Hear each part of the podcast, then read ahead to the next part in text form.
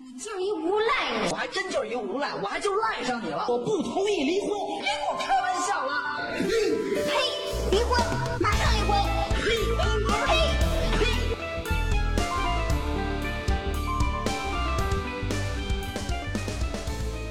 大家好，我是葛小姐。大家好，我是左小姐。这次过刊编辑部想聊的一个话题呢，其实就是关于离婚要不要冷静这件事情。一八年的时候，它其实就已经引起很大的讨论了，觉得它的必要性在哪？我们现在的离婚率其实比较高嘛，我这边有一些数据，离婚率这是一个稳步上升的过程。从一二年到一七年的一个数据，一二年是一百一十一万，一三年是一百三十四万，一四年是一百四十五点五万，一五年是一百五十一点六万，一六年是一百六十八万，一七年是一百八十五点五万。它基本上是每年增加一个十来万。从一二年到一七年，你直接看从一百一十一到一百八十五，它其实是接近要翻倍的一个速度。嗯，我们再看一下结婚率，一二年是六百四十三，一三年是七百零八，一四年是六百九十四，就开始降了。一五年六百二，一六年六百零四，一七年五百五十八，它是呈一个稳步下降的一个趋势，离婚率是一个稳步上升的一个趋势。二零一八年结婚的是一千零一十万，离婚的是三百八十万，离婚结婚比嘛是百分之三十八。二零一零年这个数字其实只有百分之二十一，也就是说你离婚率是大幅度上升的角度上面，你可以去理解他们希望去设定一些门槛也好，去保障我们那个离婚率的平衡。其实，在这个话题出来了之后，也给出一个相对主流的解释，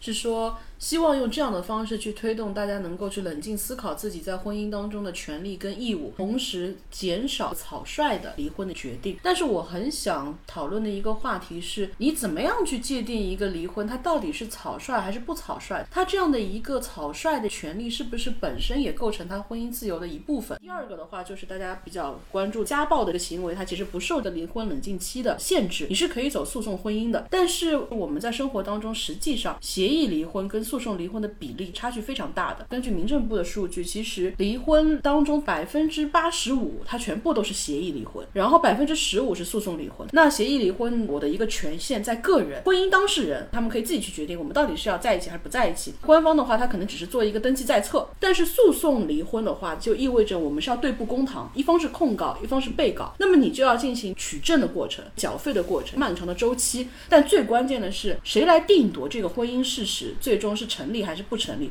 他的裁决权是在法庭的。诉讼离婚的时长肯定是要超过离婚冷静期的。你说我家暴，我就一定要走诉讼嘛？那我可能等上个三十天，其实更快。但是很难的，他并不是说只等一个三十天就可以。比如说，我现在跟我的丈夫要离婚的话，那么我们两个人其实是要先一起到那边去递交这样的一个离婚申请，那是第一次的离婚申请。然后递交了之后呢，我们需要回去冷静三十天，然后在这个三十天当中，我们还要一起过来。对他，他还有个权利，就是他可以三十天之后不去领，或者在这个三十天当中，他随时可以去撤回这个离婚申请。那么这三十天之后，如果说他撤回了离婚申请，或者他拒绝跟我一起去领离婚证的话，那么其实这个申请就算是自动撤回或者是取消了，那我们就离不了了。那我们可能还要再有一个周期或者怎么样。那同时，诉讼离婚的话，它有一个很大的问题是在于，它以前其实是法庭默认的一个处理的规则是，如果说你们第一次递交这样的一个诉讼离婚，大概率是不会判定你们俩离婚成立的，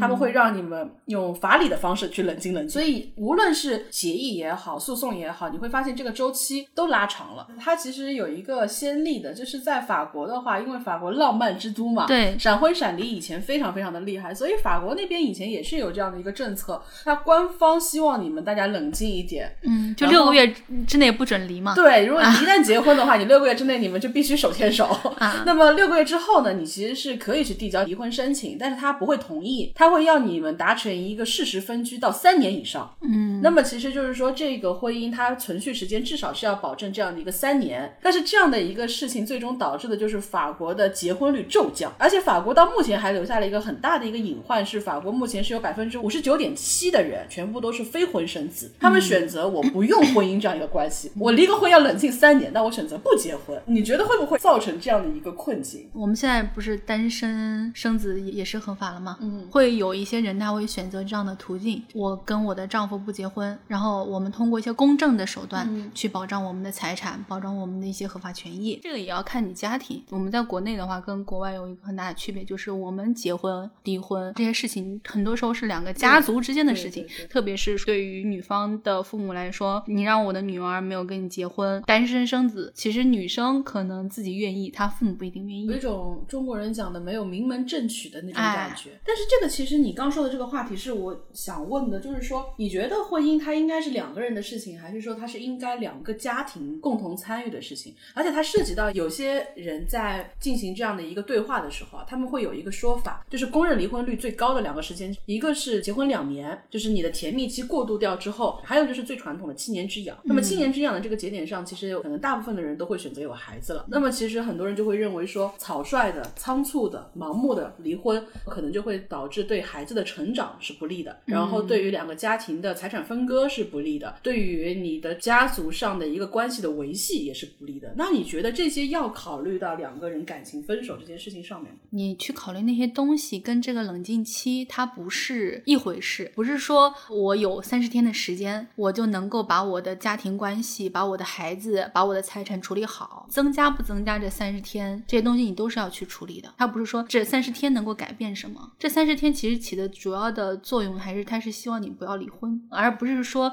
我给你三十天的时间，你这三十天之内你去解决你离婚后可能会面对的这一些事宜。而且我觉得这三十天，除了我刚刚说的就是离婚率上升这一个，还有一个就是我们生育率的下降。生育率的下降就会导致他们会认为说，啊、我可能需要出台一些东西保障我的生育率。但是我个人的一个就可能比较激进的看法就是，你如果说是真的是为了保障生育率，你不如提倡离婚。怎么说？我跟一个我不爱的人在一起，我不管有孩子还是没孩子，其实我跟他生育的意愿是没有那么强烈的。嗯，但是我轻轻松松离婚，然后进入又一段幸福的恋爱，然后我又结婚了，离婚再结婚成为一种风潮，搞不好你跟每一个丈夫都有一个孩子。怎么摩梭族的走婚制吗？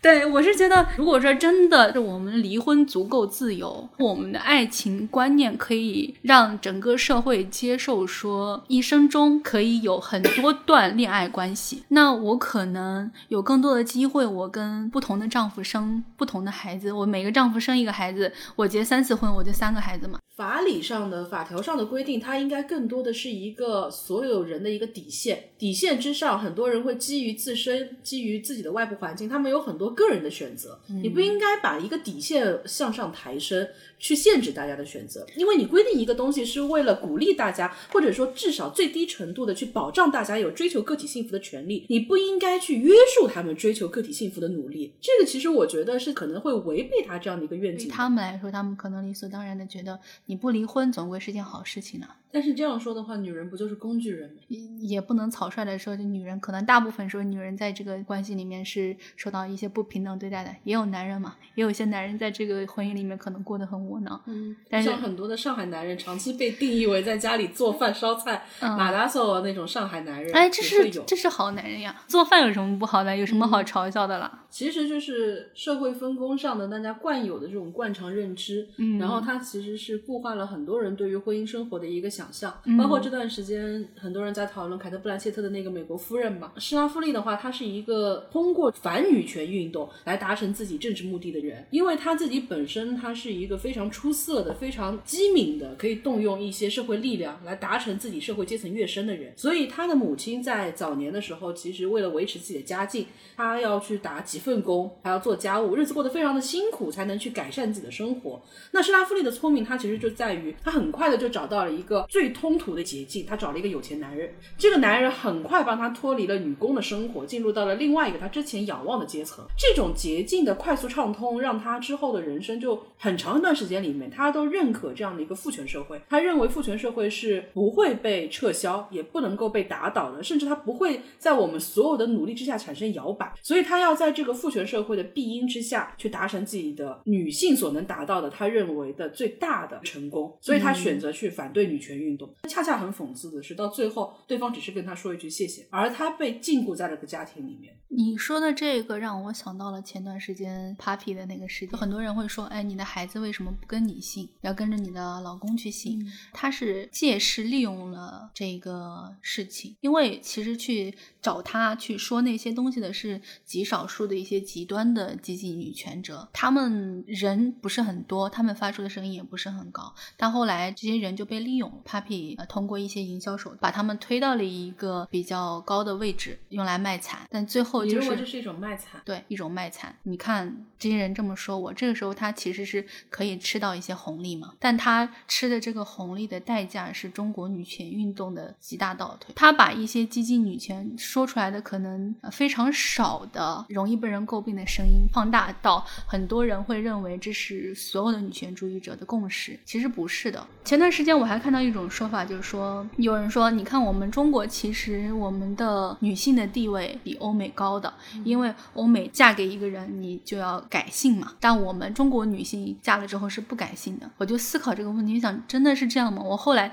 突然意识到不是这样的，就是它其实还是在男权的这个语境内的，只不过在中国父权高于夫权，所以说你你嫁过去之后，你还跟着你的父亲姓，这只是代表你的一种双重的权力压制，一个是年龄大对年龄小的压制，一个是男性对女性的压制。这两年的话，大家讨论婚姻，你就感觉大家的疲惫感越来越重。嗯我我不知道你有没有我刚刚这样在想说这件事情，你看我迈入婚姻，其实是在我们两个在一起七年之后，我是经历了很长的时间去确定说，不管是两年还是七年，我们都可以度过之后，我才可以走入婚姻这件事情。所以对我来说，更重要的就是东西就是是他，而不是说女性的身份让我在这个关系里面可能会受到的一些不公正的对待。你说我出去呼吁女权这个东西，我回家就要对我的老公横眉冷对吗？或者说，我觉得其实婚姻是没有必要的，我就不结婚吗？也不是这样。对于我来说，我是一个相信婚姻是没有意义的人，我是觉得婚姻最终会消失的一个人。但是你相信婚姻没有意义，会消失，但是你还是选择了婚姻。对我选择婚姻是因为我觉得我要给他们一个交代。如果说他们不能够理解我，或者说他们不愿意接受我的观点，那我可以接受他们的观点。所以左小姐刚刚就是有一个非常哲学的“人生而自由，但是无往不在枷锁之中”。对我是为一些东西放弃另外一些东西，但是不代表我放弃的那个东西就是我不相信它了。我其实关注到这样的一个话题，在离我们很久之前，它其实就有被讨论。婚姻法五十年代刚刚起草的时候，乃至它更早之前，当时讨论非常非常多，也很激烈，而且。很多人说，为什么要有这样的一个离婚的限制？它有一个大的一个社会背景，是那个时候有非常多的知青，那知青返城，还涉及到一个另外一方面的是干部进城，这两个大时代的背景，其实都造成了很多人他会从一个原有的社会环境到达一个完全新世界当中。那么有很多的人，他可能在过程当中，他会选择放弃很多东西，嗯。就比如说他留在农村里面，留在乡下的那些原配。所以在那个时候呢，社会上第一次非常大的风潮去说我们要立法，要去限制，不能够这样轻易的去离婚的，因为你一旦离婚的话，这些人就把为他们奉献一生的原配妻子全部都扔掉了，他一定会放下那些责任，他会到城里面去享受他的新生活。嗯。邓颖超就提出了，就是会有这样的一个社会环境，会有这样的一个社会选择，但是更重要的是，我们要去保护更弱势的人，因为在这个里面的话，它有一个非常强势的一个坚持，一方坚持要离就必须离，因为这个当时的社会数据到现在都没有任何的改变，到去年为止，民政部公开的，民政部登记在册的婚姻当中，两方谁先提出离婚，百分之七十三点四全部都是女性，也就意味着在过程当中的话，女性她受到的压力也好，她想要去做出抗争的努力来说的话，她确实是需要一定的倾斜的。所以你看，婚姻它其实跟感情到后面它已经发生了非常大的一个变化了。嗯它其实跟感情已经不太相关联了。包括我们刚刚说的时候，其实这是我们几期以来可能出现最多数据的一期。但是我们聊的是婚姻，嗯聊的是我们传统的认为应该更感性、跟数据更加没有关系的一期话题。你可能会觉得说婚姻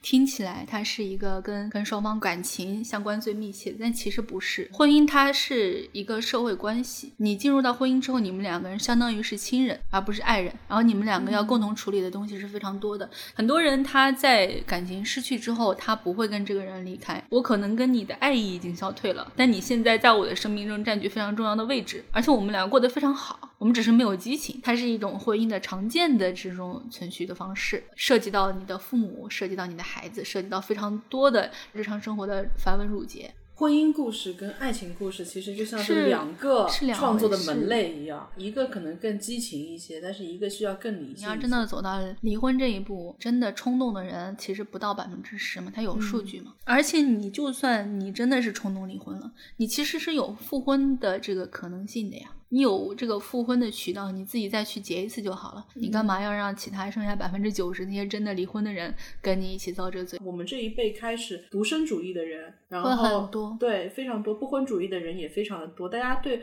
婚姻的关系其实是存在各种各样的疑惑，然后这种疑惑会导致大家有一个损失厌恶心理，就是我提前预设了我可能会遭受某种程度上的损失，我可能要让渡很多我生活的乐趣跟我个人的时间，那我最终做出来的一个决定就是我选择不去结婚。很多人在这个法条出来之后，他会说可能结婚率会有所下降，但我个人觉得应该还好。当然说这个的下降趋势是一直是在下降的，嗯，我只是觉得说它会不会又出现平缓下降到陡然下降。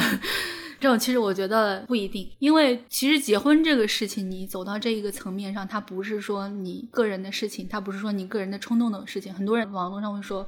我就不结了或者怎么样，但是他真的走到他的个人生活里面，就可能会像我一样。我们既然都已经在一起接近十年了。那我们结不结婚其实是一件没有那么重要的事情，我可以结，也可以不结。那既然大多数人都希望结，那我就结。但是你觉得很多人啊，对于婚姻，他们到最后，也许真的是会有一些人，他们看到说，哎呀，现在离婚的成本越来越高了，嗯时间成本、精力成本越来越高了，那算了，凑合着过吧。呃，我觉得是这样。其实这个是一个选择，要选择过怎么样的生活。很多，特别是你到了一定年纪的人，他会更倾向于保守的选择。虽然我们两个感情有一些不和睦，互相也看不上，但是我们两个离婚之后，是不是能够找到更好的伴侣？我在我这个年龄层次，我要再步入一段新的感情，它的难度是不是更大？如果说我跟他离婚了之后，我没有办法再走入新的感情了，那我是不是过得还没现在这么好？嗯，在这个时候，你考虑的东西都不是爱情了，是陪伴跟支撑。家里有个电灯泡坏了，有人修一修。特别是孤身到了一定的年纪，你会突然崩溃的一个点，你会害怕家里有一只蟑螂会让你整个夜晚崩溃掉。我们没有其他的途径可以去抵御这种突然而来的崩溃吗？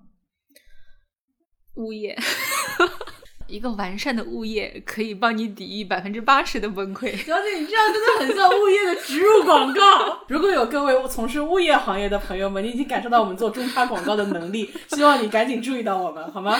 然后其实我会觉得过程当中这几天大家不断的有人啊，就是去翻一个老电影，就是意大利式离婚。很多人在关注这个事情的时候，都会截里面的图片出来，因为它的背景其实是在一个六十年代共和制下面的，但是又信仰基督教、天主教的。那天主教是不愿意离婚的，但是在那个时候呢，又有很多人有这样的一个离婚换伴侣的想法，所以很多人可能就会铤而走险。然后这个影片就是用一种非常戏剧性的方式去描写了一个男的，原来是贵族的，怎么样嫌弃自己的老婆，希望把自己又肥又丑的老婆给干掉，然后换一个貌美如花的十五岁女郎。整个片子到最后非常戏剧性的就是他做了那么多的东西之后呢，他会发现他换来的这个小娇妻出轨了，所以就构成了一个很完美的戏剧的这样的一个闭环。很多人在看的时候，又有一个会举例子，就是会结，因为有一版的《罗密欧朱丽叶》，它里面的男女演员嘛，当时导演是特地选了十六七岁的少男少女的，那确实在演的时候，演员特别容易萌生爱情。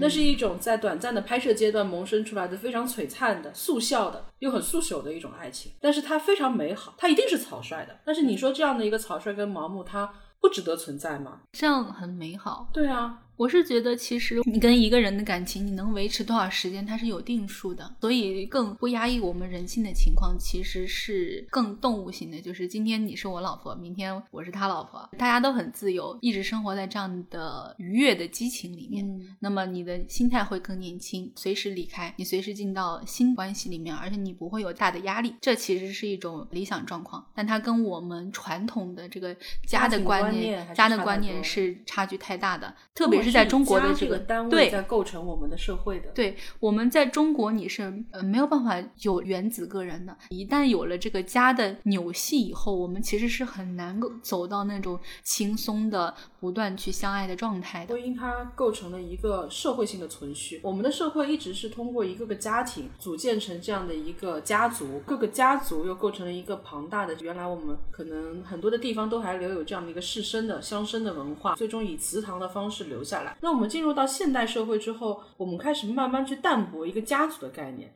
但是当家族淡化成家庭，家庭又逐渐归拢于个人的时候。这个可能是，可能公权力就会觉得他需要去介入。当你们是家庭的时候，三口之家也好，四口之家也好，你们起码还有一个两代同堂、三代同堂。但是当你变成一个个人的时候，你可能就会对整个社会性生产构成影响。如果说我们整个社会它不是通过家、通过关系去维系的，我们所有人都是原子个人的话，那么我们这个社会可能更倾向于变成一个不那么道德的嗜血的社会。你是觉得家庭其实可以限制，对能够构成公序良俗的一部分？我之前有看过一些那个人类简史啊之类的这方面的书嘛，它里面就有讲到说，其实是八卦对于人类这个族群的发展是非常有帮助的。比如说我在路上遇到一个人，我跟他聊聊，哎，发现哎我们有共同认识的人，那么我们这两个族群在同一块领地相遇之后，我们可能就避免了流血冲突。这种流血冲突的避免呢，其实是对于人类的整个的繁衍是有好处的。但是你刚刚所说的其实就是一个亲族关系跟姻缘社会，但是姻缘社会其实是这么多年来大家其实努力去淡化掉的一个。我们希望出门不要去讲关系，不要托熟人。我希望在一个现代文明的社会体系下面，我可以通过正常的、公开的、公正的、透明的渠道，在不借助任何的外力的作用下面，我可以去畅达的去做成一件事情。这难道不是一个现代社会的一个文明的基石吗？为什么我们要通过这样的一个限制个体自由的一个选择，把所有人再拖回到去强调说姻缘关系、我的亲族关系对我自己的个人成长有多么强大的一个？我觉得这是一个倒退。因为那个是人类的发展初期嘛，人类文明发展到现在之后，我们会发现，我们跟我们观念相近的人会比跟我们的亲人更聊得来。那么，我们可能会跟我们观念相近的人组成一个群体，这种是一种社会性的群体，它不是以家族为单位的，但是它同样是一个非常牢靠的群体。我们人是天然的要组成某些群体的，它在现在的这个时间节点，它所产生的一个旗帜性的一个信号意义是非常大的。很多人会进一步的去恐慌，说这个东西出来了之后，会不会以后会对单身收税啊，或者会不会通过某些更加隐性的方式去增加我呃单身、不婚、离婚种种的这样的一个负担？像这个单身税，这个好像国外它也有一些先例，它不是说我对你单身收更多的税，而是我会对于你非单身有孩子的那些家庭会给予更多的补贴。那么其实你看下来就是单身要交更多的税了。但是这个其实是有意义的差别的，就是我们说开源跟节流。对你补贴的话是开源，但是我如果说我选择不生，我选择不结婚，对我来说没有额外的损失。但是如果你要选择节流，你要限制我的选择，你要增加我坚持我现有选择的负担，这个其实它两者的意义差别是非常非常大的。这就是为什么我们在今天一开始聊这个话题的时候，我们其实还有聊过，就是一个婚姻自由的价值，它的价值不在于前两个字，而在于后两个字。而且我觉得是当一个人过多的被要求的时候，那要求他去做这些事情的人，他希望的并不是你有这样的一个选择的冷静的空间窗口期，他要求的是你去服从。真的落到实处的时候，很难避免翻生地久天长里面的那样的灾难。而且你可以想象的是，他曾经戴上的这一朵大红花，当一个东西它曾经是一种荣誉，它后面不再变成一种荣誉，这个荣誉是社会性的，是别人给你的，通过手续而给自己争得的，这是一个非常讽刺的事情。所以其实说到最后的话，就是会觉得，如果说在约束权益跟保护权益两者当中做一个平衡的话，其实也许从个体角度上来讲，更希望得到的是保护权益，而不是被约束。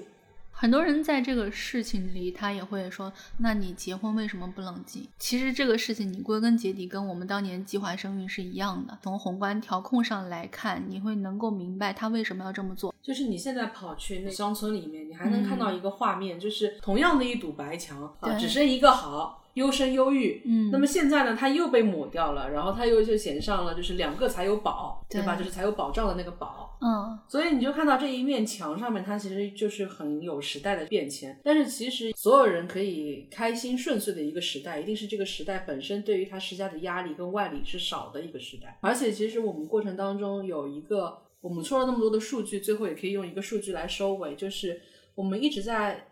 觉得说有余裕去讨论婚姻这个问题，讨论婚姻对于个人选择的影响的。讨论是不是要去离婚的，我们很多人都会认为说，可能是城市都市白领、都市丽人，家庭生活环境比较好的中产家庭，他们去讨论这些东西。但其实你会发现，民政部上的全中国范围内离婚率最高的三个地方，它其实排名第一的是河南，而且他离婚率最高的地方又集中在于河南的一些欠发达地区。所以你会发现，离婚它并不是说我生活有余裕的时候，我才会去想说我要离开这个人，我要换一个更好的，我要去更追求一个爱情的。其实对于很多人来说，它跟爱情是没有关系的。离开婚姻这件事情，对于很多人来说是一个跟社会、跟面包更直接相关的一个选择。我个人有一个例子，我可以简单的讲一讲，在特别是北方农村啊，我们对于结婚、对于离婚这些事事情还是看得很重的。特别说对于离婚，他的那种歧视是非常重的。像在我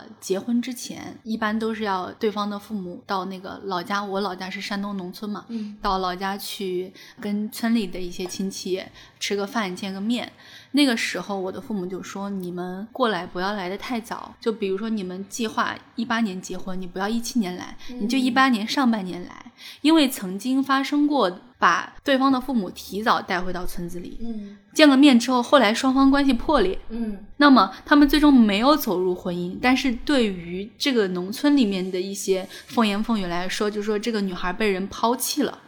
不管是女孩甩的男孩，还是男孩甩的女孩，最终在一个村子里的声音是这个女孩被人甩了。这是在我走到婚姻以前，我从来没有意识到的一件事情，是我的父母在小心翼翼的提醒我这件事情之后，我才意识到我自己通常所处的一个舆论环境，其实跟农村的舆论环境是不一样的。而且，即使是说我带了男朋友回去，最后我没有跟他走到一起，对于我来说，我觉得不是一个很大的事情。但是对于留守在农村的我的奶奶来说，可能是一件非常丢面子的事情了。那话题的最后，左小姐觉得说，如果是你的话，你会不会因为留在家乡的这些老人，然后自己的父母，当你们出现感情破裂，或者说是有一些感情矛盾的时候，你会选择留下，你会选择坚持？我不会，我愿意变没遗憾，无论贫富饥康共同承担，若捧花能化作金和烟火，眉眼相望，终点燃。你不喜欢旅途跋涉，世界行辗转，却和他踏过了万千河川，你和他有独一无二的答案。